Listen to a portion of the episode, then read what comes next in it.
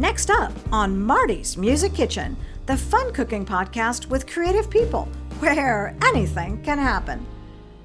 We are going to usher you into our first food cart interview at Sweet Lorraine's Latkes and More. The proprietors are Rachel Prashear and Aaron Tomasco, both accomplished musicians with several albums under their creative umbrella and a new release that just hit the air in March.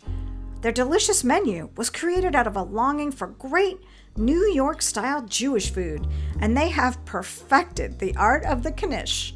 My family is all from the East Coast, my parents, um, but they actually met in Oklahoma and raised me there.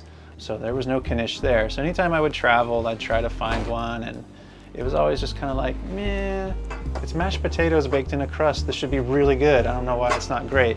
We don't really have this interest in doing our own reinventing of anything. We want to keep these things alive so they don't get lost to the history, you know? So follow me into this new dish and new experience with Rachel and Aaron at Sweet Lorraine's Latkes and More on the next Marty's Music Kitchen on Oregon Music News dot com.